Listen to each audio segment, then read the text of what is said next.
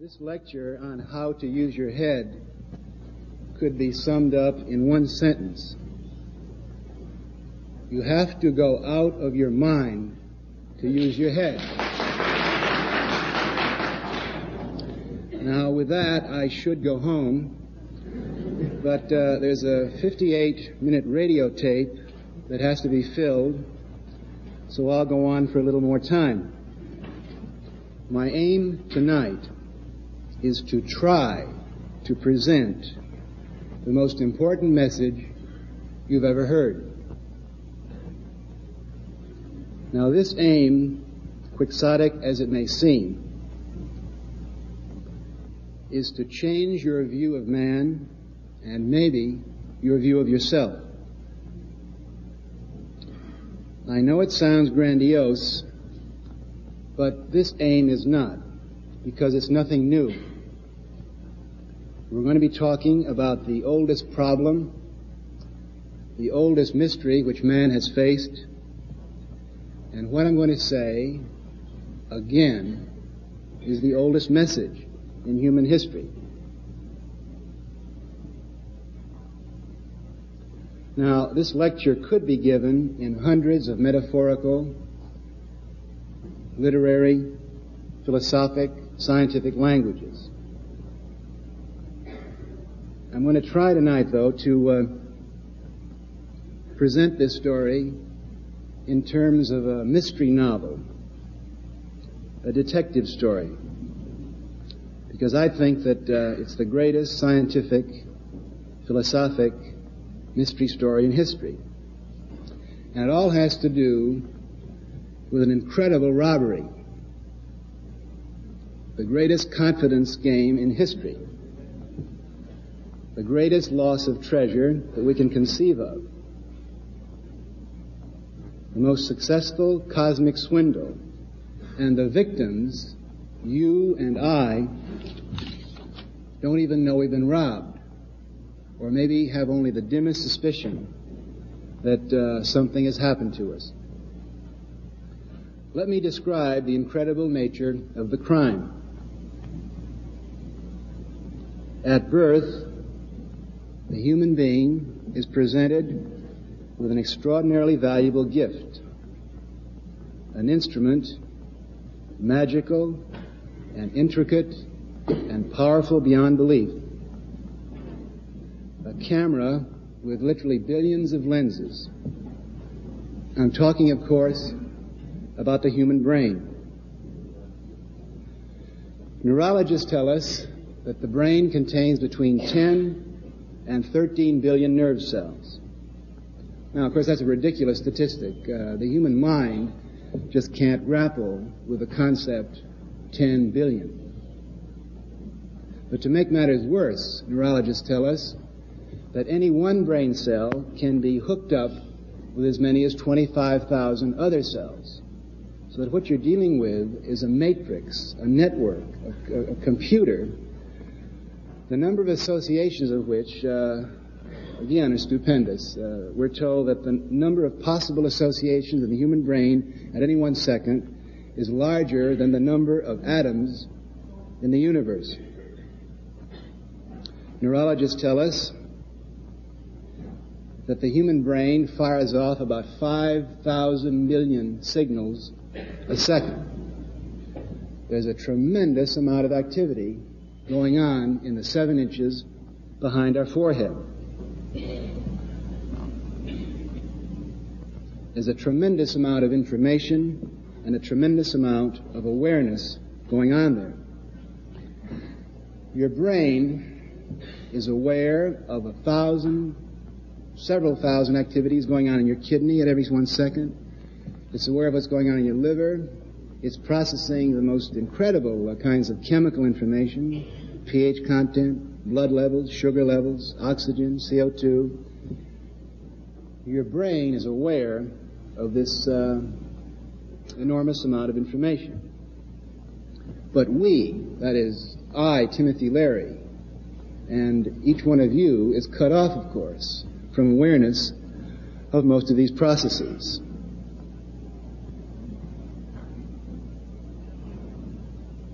Now, the gap between what the mind is aware of and the limits of consciousness within our head is the robbery that I mentioned before. Almost every culture and every religion has some way of explaining how we lost this. And most cultures and most religions have some theories as to how to get it back.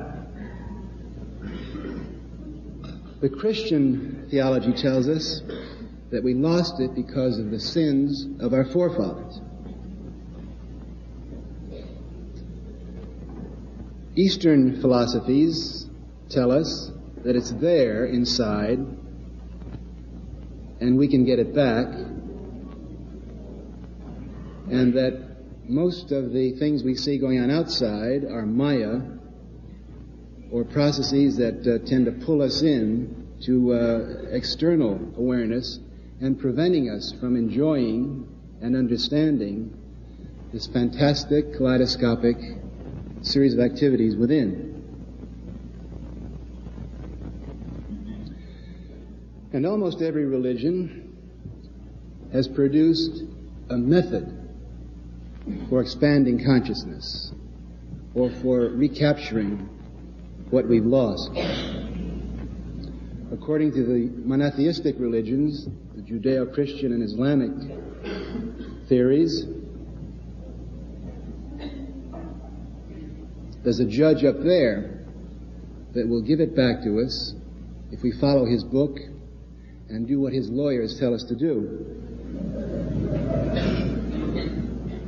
Eastern religions and Eastern psychologies have, of course, a wide variety of methods for expanding consciousness, for getting back the potentials which we've lost. And even most primitive cultures have developed some sort of myths, heroic uh, sagas, which suggest how man has tried to recover the lost treasure. Now, in taking this eccentric position of taking the brain seriously, you run the risk of getting out of touch with your professional colleagues. But there are some comforts because you're admitted to another club, which is one of the oldest scientific and philosophic associations in history, which has been going on for centuries and for thousands of years. The long line of people who've had some suspicion that there's a lot more than we've been led to believe.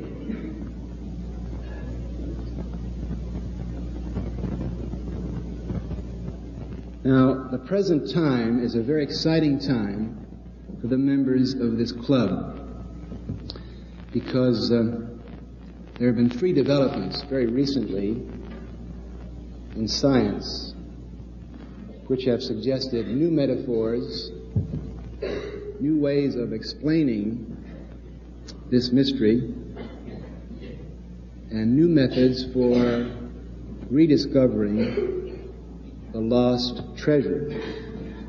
These three developments are first, the uh, recent findings about the genetic code.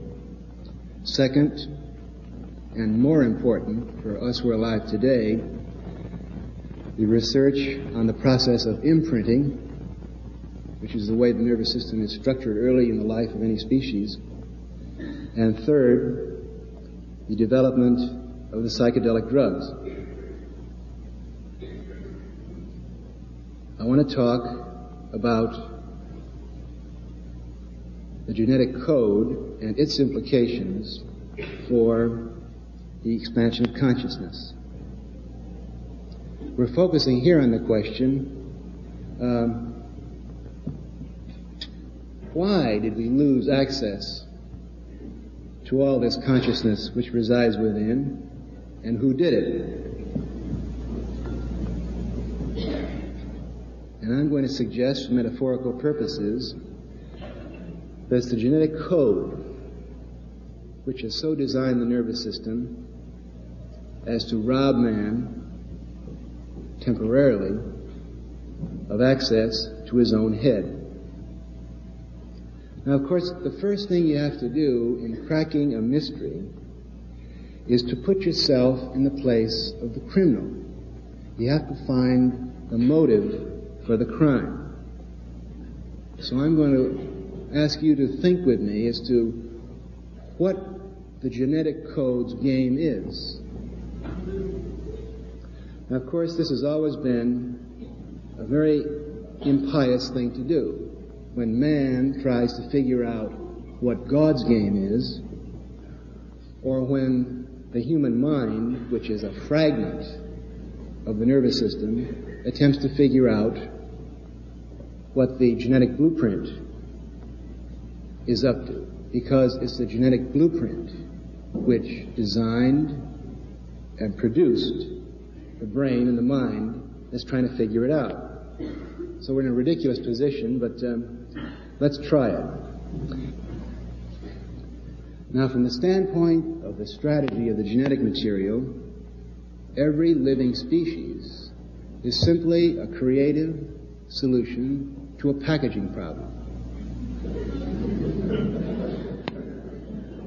Every single celled organism, every lower form of life, every fish in the sea, every form of vegetation, every mammal, including man, is an original design, a packaging design to meet the particular environmental problems that that species faces in the air, under the earth, in the water, on land.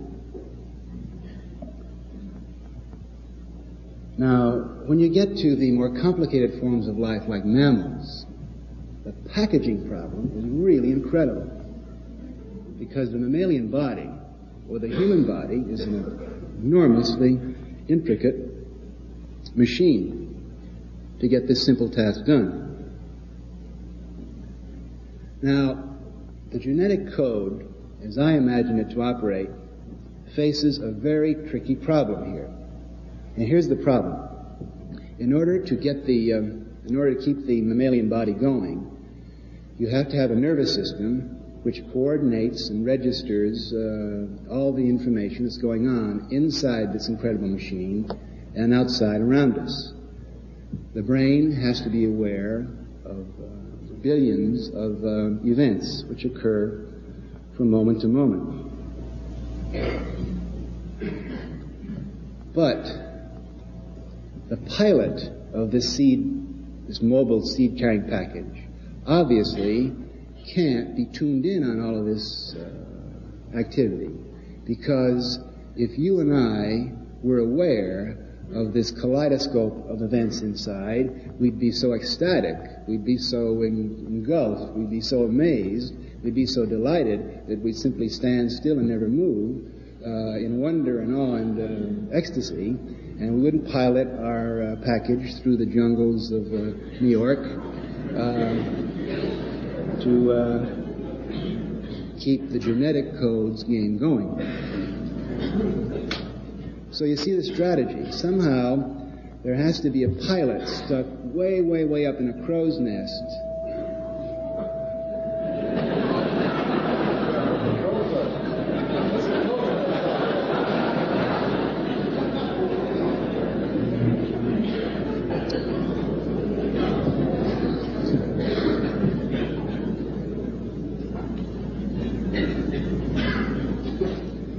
thinks he has a very important role in the whole operation, but actually down below there's this uh, enormous uh, ship or this mobile uh, factory moving along, which uh, really uh, pays no attention to um, what's going on in the crow's nest.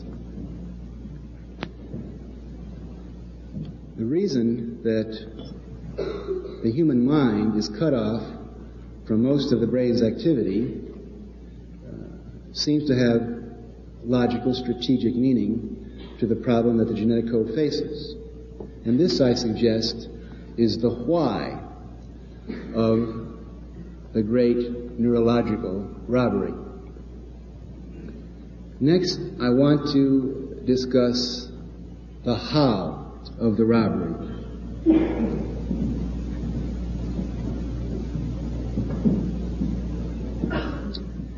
The way the genetic code solves this problem is through the process of imprinting. And this is the second great discovery of the last 15 years, which we're convinced may well change man's view of himself. Now, the research on, on imprinting has been done by scientists called ethologists. These are men who study animal behavior and animal learning in the very early hours of the organism's uh, history. Um, and they've come up with some remarkably uh, interesting findings in the last few years. The first finding is that very early, in the first hours or the first days of almost every bird and mammal species, there's what's called a critical period. This is a period when the nervous system seems to be sensitive and vulnerable and open to uh, registering certain environmental events and uh, imprinting them. This critical period, which has uh, been fairly well studied for many species, um, ends, and after the critical period, the process of imprinting can no longer take place. Now, let me give you an example.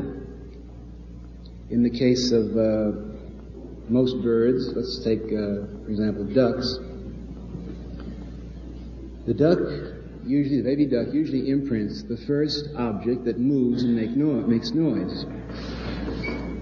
And uh,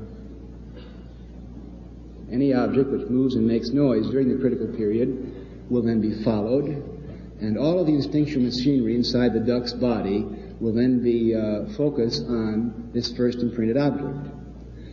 Now, of course, in almost every case, the first moving object that makes noise that the baby duck uh, experiences is the mother.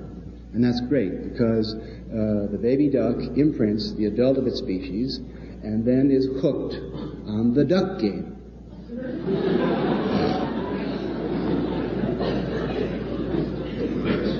but if you remove the mother duck before the critical period, which uh, I think in the case of ducks last, say, between the 12th and 20th hour of, um, of uh, the baby's life, if you remove the mother and substitute any other object uh, which moves and makes noise, the duck will imprint that.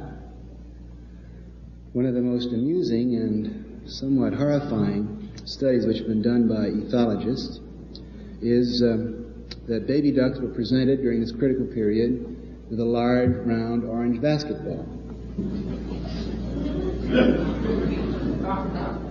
Which led to the pathetic picture of the baby ducklings following the basketball as it was pulled or towed around the room. Uh, to uh, test whether imprinting has taken whether it has taken place, you repeat the imprinting sequence uh, after the critical period. In this case, uh, the baby duck was put in a Y maze, and on the left-hand part of the Y maze was a nice brown fluffy mother duck, and on the right uh, arm of the Y maze was an orange basketball. The ducks were imprinted on the basketball, took one look at the mother duck, and followed the orange basketball. This is both funny and tragic because it raises the question, in the case of the human being, what accidental orange basketballs have you and I been exposed to early in life?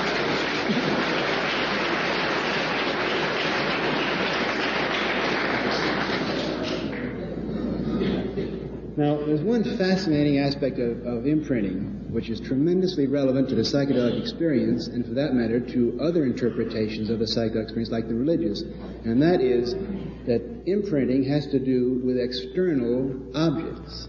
And the trick of the genetic code in setting up the strategy of imprinting was to get our attention on things out there, and on one particular thing out there.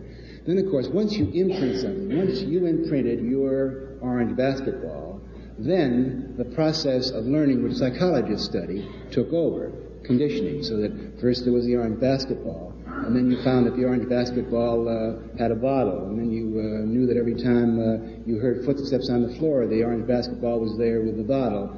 And slowly, step by step, through conditioning, reinforcement learning, so forth, uh, you built up the very complicated structure uh, that you now have as a socialized human being.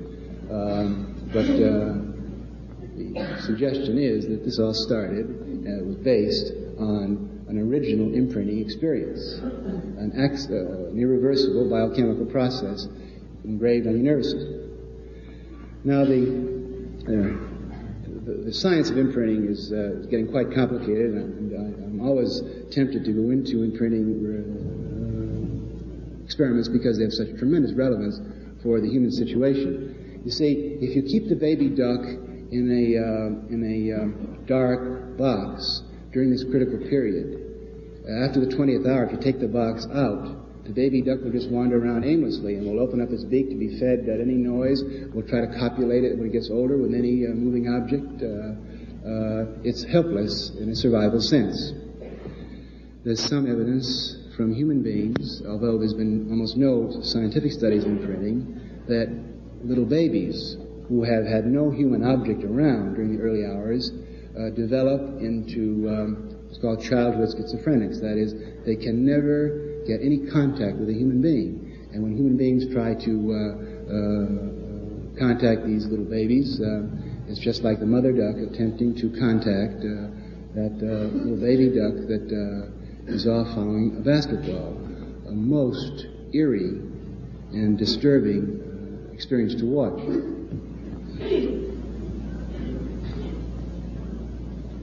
Now, According to the ethologists, imprinting is a biochemical engraving of the nervous system which is irreversible. From the standpoint of the genetic code, the genetic code plays the game of statistics with us. It knows that uh, in most cases we will imprint adults in our species, and then if we model ourselves and learn from that imprinted object, the chance that we'll grow up to be like our parents who are successful enough from the standpoint of the genetic code that they had us, and so the game can keep going. but the, uh, the um, most relevant point to our discussion tonight is that once this imprinting has taken place, the nervous system has been frozen. There's that snapshot of the duck, and you can be conditioned to relate other things uh, to that orange basketball, but uh, uh the general feeling is that uh, imprinting is irreversible. Of course, there's one other disturbing thing about imprinting. I'm convinced that if you ask the baby duck, now come on, why is it that you chase that uh, cold uh, plastic basketball when you could chase that nice fluffy mother duck? the duck would probably have 31 good, logical, rational reasons why.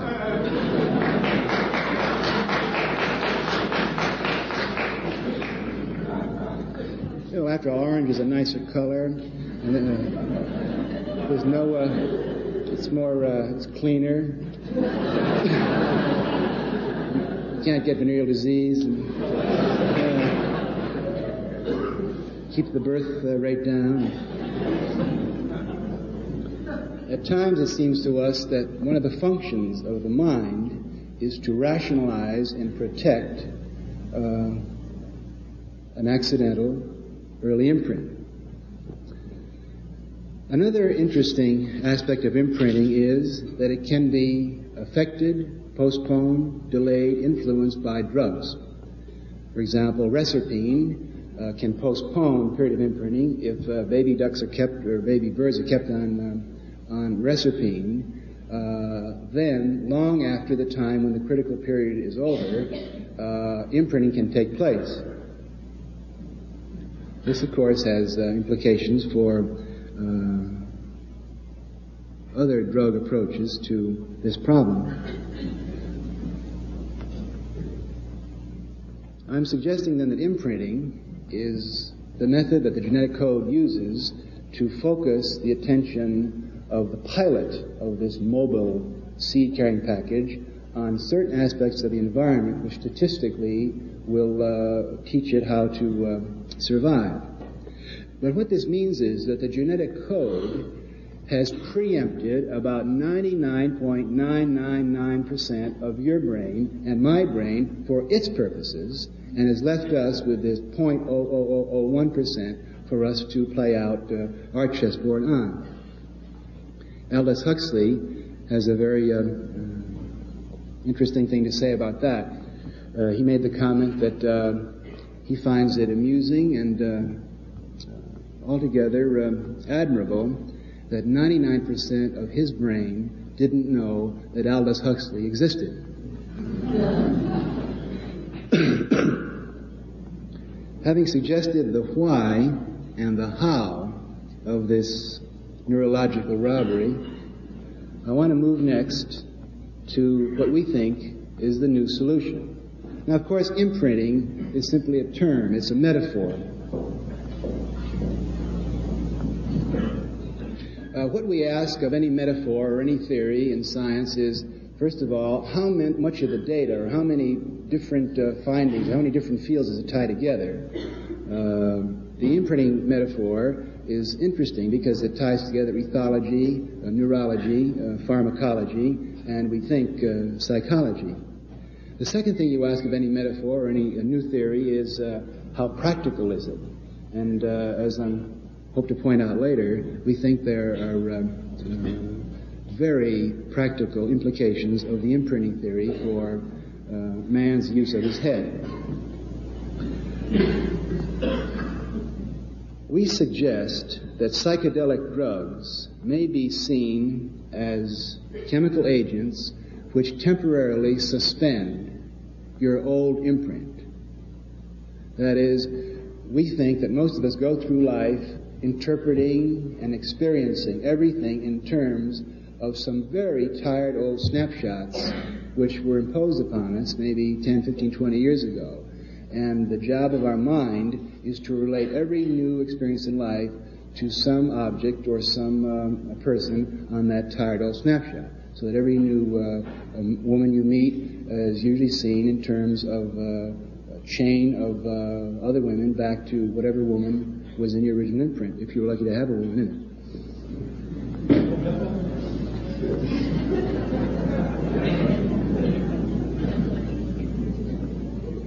Now, there are many reasons why we think that it's useful to um, uh, conceive of the psychedelic drugs as suspenders of imprinting. And one of them has to do with this commitment, attachment of the imprinting uh, process to the external. Because there's one thing that happens during an LSD session is that you tend to lose a lot of your uh, attachment to external events. It's perfectly uh, typical that during an LSD session the subject will lie for five or six hours completely silently, not moving around, and perhaps even with their eyes closed, which has led in the past some psychiatrists to say, aha, LSD causes catatonic uh, stupors. but then when you ask the person what was going on during that five or six hours when you didn't move, uh, were you in a stupor or a coma? And the person say, coma? More was going on in any one second of that period than uh, uh in any month of my life before.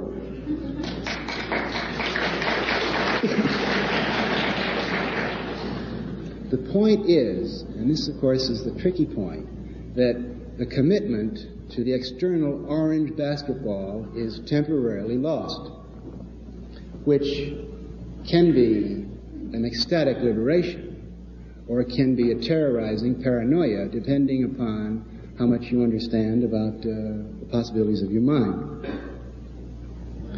Now, there's another interesting line of evidence which uh, kind of focuses in here, and this is the evidence from a line of study of psychologists uh, the last few years, which is called sensory deprivation. the word sensory deprivation is an amusing one because uh, what psychologists mean by sensory deprivation, that word deprivation is a, well, is a tricky one, is that if you put a person in a dark room where there's not any noise or any stimulation, and you keep him there for several hours, uh, after this period of time, strange things begin to happen. Uh, he begins to have, have hallucinations. Uh, he begins to develop paranoias, or he begins having a wonderful time. Um, of course, most of these studies have been done with uh, Air Force pilots or uh, very outgoing Americans.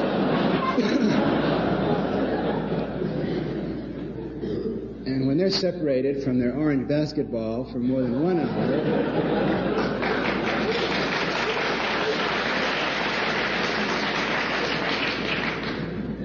When they're separated from their orange basketball for more than one hour, they begin to bang their heads against the wall. On the other hand, what sensory deprivation is, of course, is one of the oldest techniques of getting out of your mind to use your head, uh, which has ever been known. The monastic cell, the monk in the desert, uh, the uh, yoga who uh, turns off the external world, and so forth.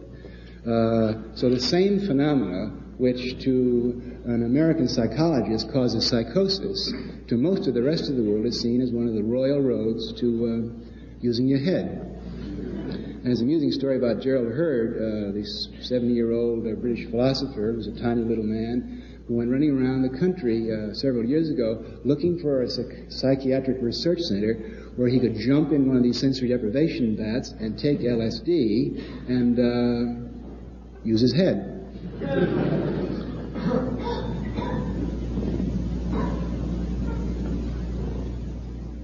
Now, so far, the notions of imprinting and psychedelic drugs uh, may be interesting, but uh, the implications are not uh, terribly dramatic. When I present this theory to psychiatrists, they would say, yes, that makes logical sense, but we could say the same thing in psychoanalytic terms, that uh, you work the chain of associations back to the original traumatic event or the original primal scene, and then uh, the, the, task is, uh, of course, to understand that and do something about it. The way the analysts do it is they try to get back to the original imprint, and then by having you fall in love with the analyst, uh, you try to build up another imprint. Uh, this is not, I'm not saying that critically. I think that the, the, the Freudian theory, the psychoanalytic theory of uh, free association to get back to the original event and uh, the transference neurosis to get out of that or get a new imprint is one of the most brilliant uh, models ever developed by man, by man, and I'm, I'm really breathless in admiration. And the more I understand about imprinting, the shrewder and the more creative I see that Freud was. Uh, he was a brilliant man. Uh, but the thing which excites us these days is the corollary concept of psychedelic re-imprinting. Now, this is a, a very complicated and promising notion. Our concept of the brain at present is that uh, you and I have been presented at birth with this 13 billion cell camera uh, with the possibilities of shooting motion pictures all the time. But because of the genetic code and imprinting, we've been frozen with one snapshot. We think that the psychedelic drugs can suspend the old snapshot, uh, and anyone who's had LSD will perhaps empathize that I describe someone's experience as your neurological camera tumbling uh, in a million different directions uh, any half hour, shooting all sorts of film that uh, you had never uh, thought possible before, and then very slowly, over a period of 8 or 10 or 11, 12 hours, uh, uh, slowing down and eventually coming to rest maybe after 16 hours. But we think that you come to rest with a new snapshot.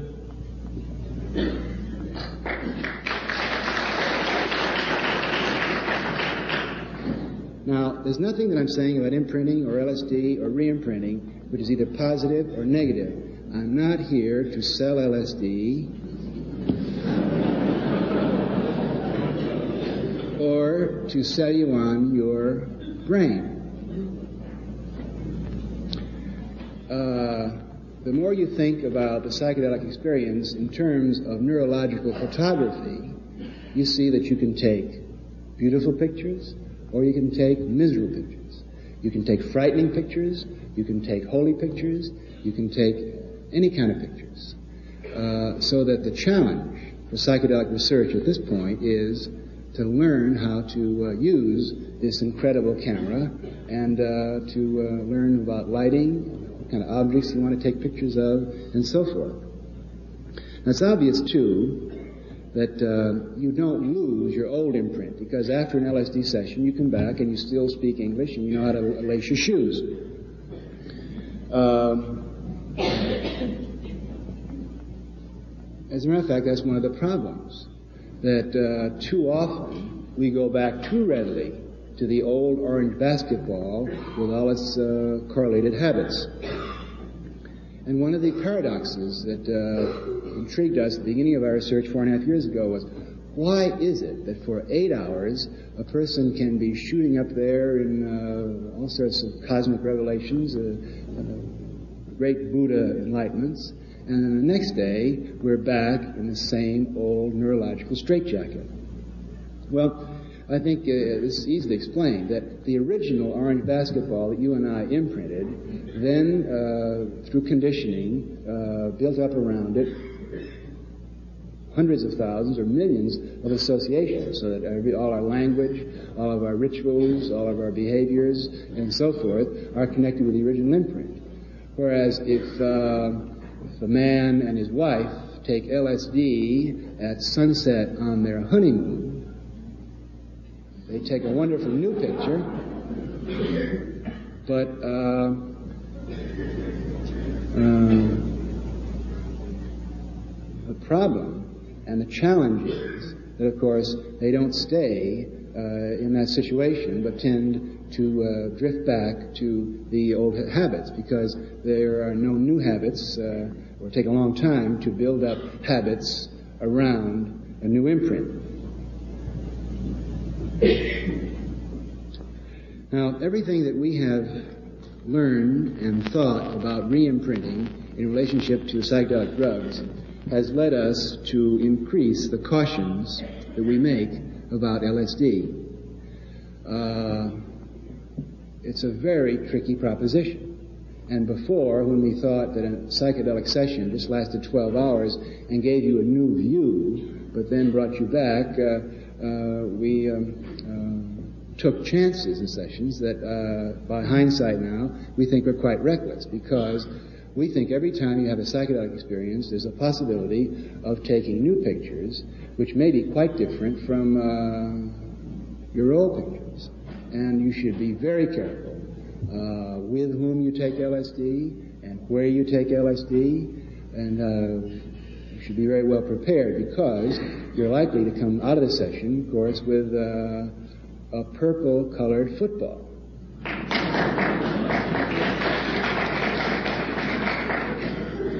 Which may or may not cause problems when you go back to the office the next day, which is filled with orange basketballs.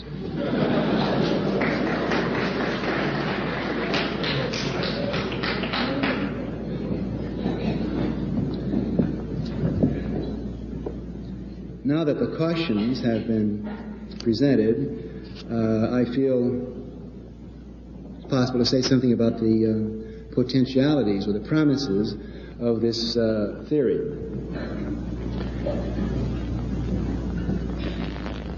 If someone gave you a very valuable camera, how often would you use it? Or when would you use it? This, of course, is the question how do you use your head? How often are you going to use your head? How often are you going to take LSD?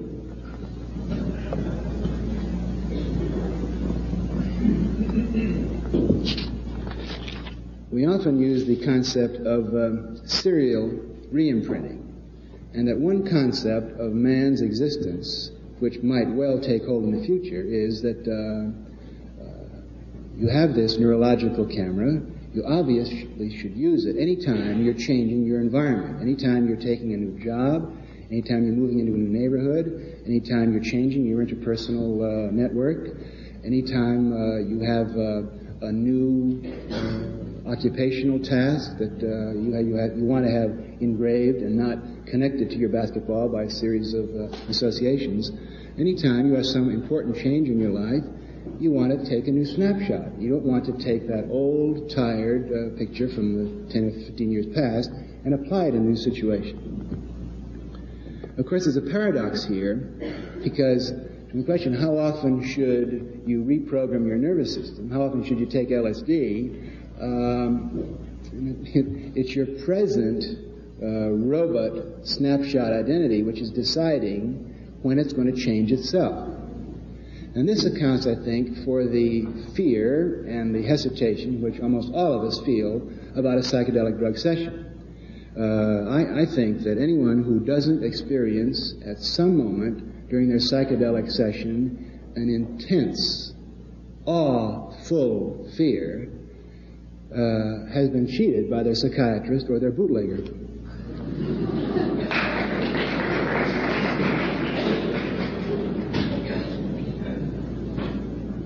One way of uh, deciding how often to take LSD in this utopian world of the future is uh, not to let your mind decide, because I'm suggesting that the genetic code wants our mind to be attached to externals and shuns the internal. Rather than letting your mind decide, why not let your body decide? And here's a fascinating aspect of uh, the pharmacology of LSD. You can't take LSD every day. That is, you can't keep your neurological camera just going uh, in this uh, kaleidoscopic uh, fashion uh, for more than 12 or 15 or 20 hours. There's what's called a refractory period. That if you take LSD today, you have to wait five, six, seven, or eight days before you can have uh, uh, another psychedelic effect. In other words, if you suspend your snapshot, it takes maybe five or six days to let the new snapshot kind of harden and it's five or six, seven days before you're back in a new robot situation, and then um, uh, the nervous system is, is ready for uh, another reprogramming. So that um, it may well be in the utopian world of the future that uh, LSD and similar uh, foods and chemicals will be uh, used just as uh, vitamins are used today, and it's possible that every seven days you'll take LSD and bring your picture up to date.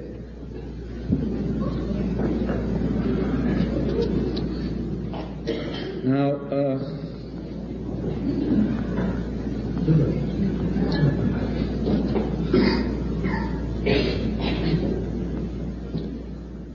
let me, the time is running out for the radio program, and I'm going to rush to the conclusions. There are other things which uh, can be taken up in the question period uh, that I wanted to talk about. Um, the conclusions that we've come to after four and a half years of psychedelic research is that we know almost nothing about our own heads or how to use them. And anyone who tells you he knows much about LSD, of course he's really talking about the potentialities of the brain, should be listened to with great caution. Because the human species at this time is a very primitive uh, species which has just got this cortex only 40,000 years ago, and we're just now catching on to the possibility that we can use it. And so uh, it's going to take several thousand years, I think, before we'll have any clue as to how really to use this incredible machine. But conclusion number one is, thank you. You a pessimist or an optimist?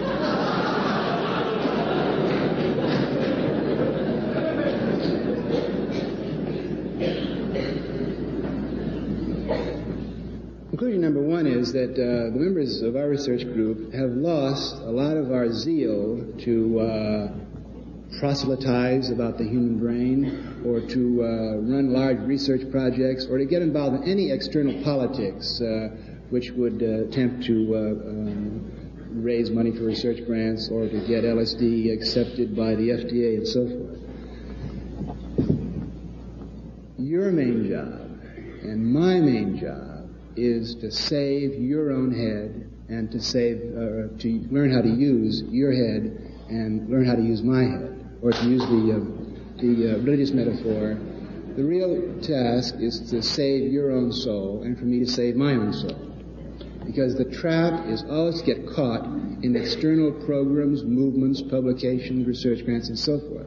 The problem is always inside. And of course, this is the oldest message of, uh, uh, that man has uh, ever told himself. There's a second uh, conclusion, and that is that there seems to be a duty to report back. For those who have been engaged in internal explorations, uh, it's only fair, uh, since we're all in the dark anyway, to uh, to share any landmarks or any points of interest that can be used for other travelers. And of course, that's what's been happening for centuries. And in our psychedelic research, we have relied on many maps uh, drawn by uh, men who made these voyages thousands of years ago. This book, The Psychedelic Experience, is based on the Tibetan Book of the Dead, which is an eminently practical LSD guide, although it's uh, 2,500 years old. The third conclusion is that as you detach yourself from so complete an investment in external gains, you come to appreciate your own body more and uh, the, uh, the natural process more. I should clarify that uh, we talk so much about the brain that once uh, someone listening to us said that the more we talked about the brain, uh, she got the picture of, of, my forehead getting higher and higher and my, my cranium swelling so that pretty soon it was this tiny little tendril of a body with this huge computer 13 billion cell camera on top. Um, this is quite the opposite of what we, we mean. That those who have uh, worked with psychedelic uh, drugs uh, know that you become more and more aware of the infinity of possibilities uh, within your own body and uh, less obsessively concerned with um, some externals, which seem irrelevant. Another conclusion is, uh, I think it's suggested by my early remarks, there's less and less interest in broad mass public activity and much more commitment to primary groups, uh, family groups, close uh, small groups of friends. Although the histories would have us lead, think that all the important events in man's uh, life are elections and wars and uh, this sort of thing, you know and I know that all the meaningful things in our life take place in private and with either one other person or a very small group of people. It's always been that way. It's always been that way, and there's never going to be a large, federally supported research grant on psychedelics, which is going to learn to teach you how to use your head or help me solve my spiritual problems. Let's not kid ourselves. Uh, another conclusion is that, um, and here um, I can't generalize, I'm talking about uh, the 30 or 40 people with whom I've been associated in this work. There's a much deeper appreciation for one of the oldest and most basic of human enterprises, and that is the male female relationship. LSD is the most powerful aphrodisiac ever known to man.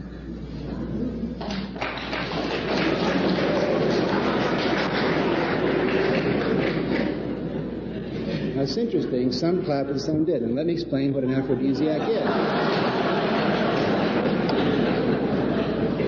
aphrodisiac comes from the Greek word for the goddess of love. Uh, an aphrodisiac is an agent which promotes love. And by aphrodisiac, I don't mean faster and more motions of robot bodies in uh, bedrooms. I'm, of course, talking about uh, the communication which can exist between people whose neurological cameras are uh, accelerated and uh, much wider and more open. In the future, utopian society I've been talking about, uh, a wife may be a little bit worried if her husband has an illicit sexual affair, but real grounds for divorce will be if he takes LSD with another woman.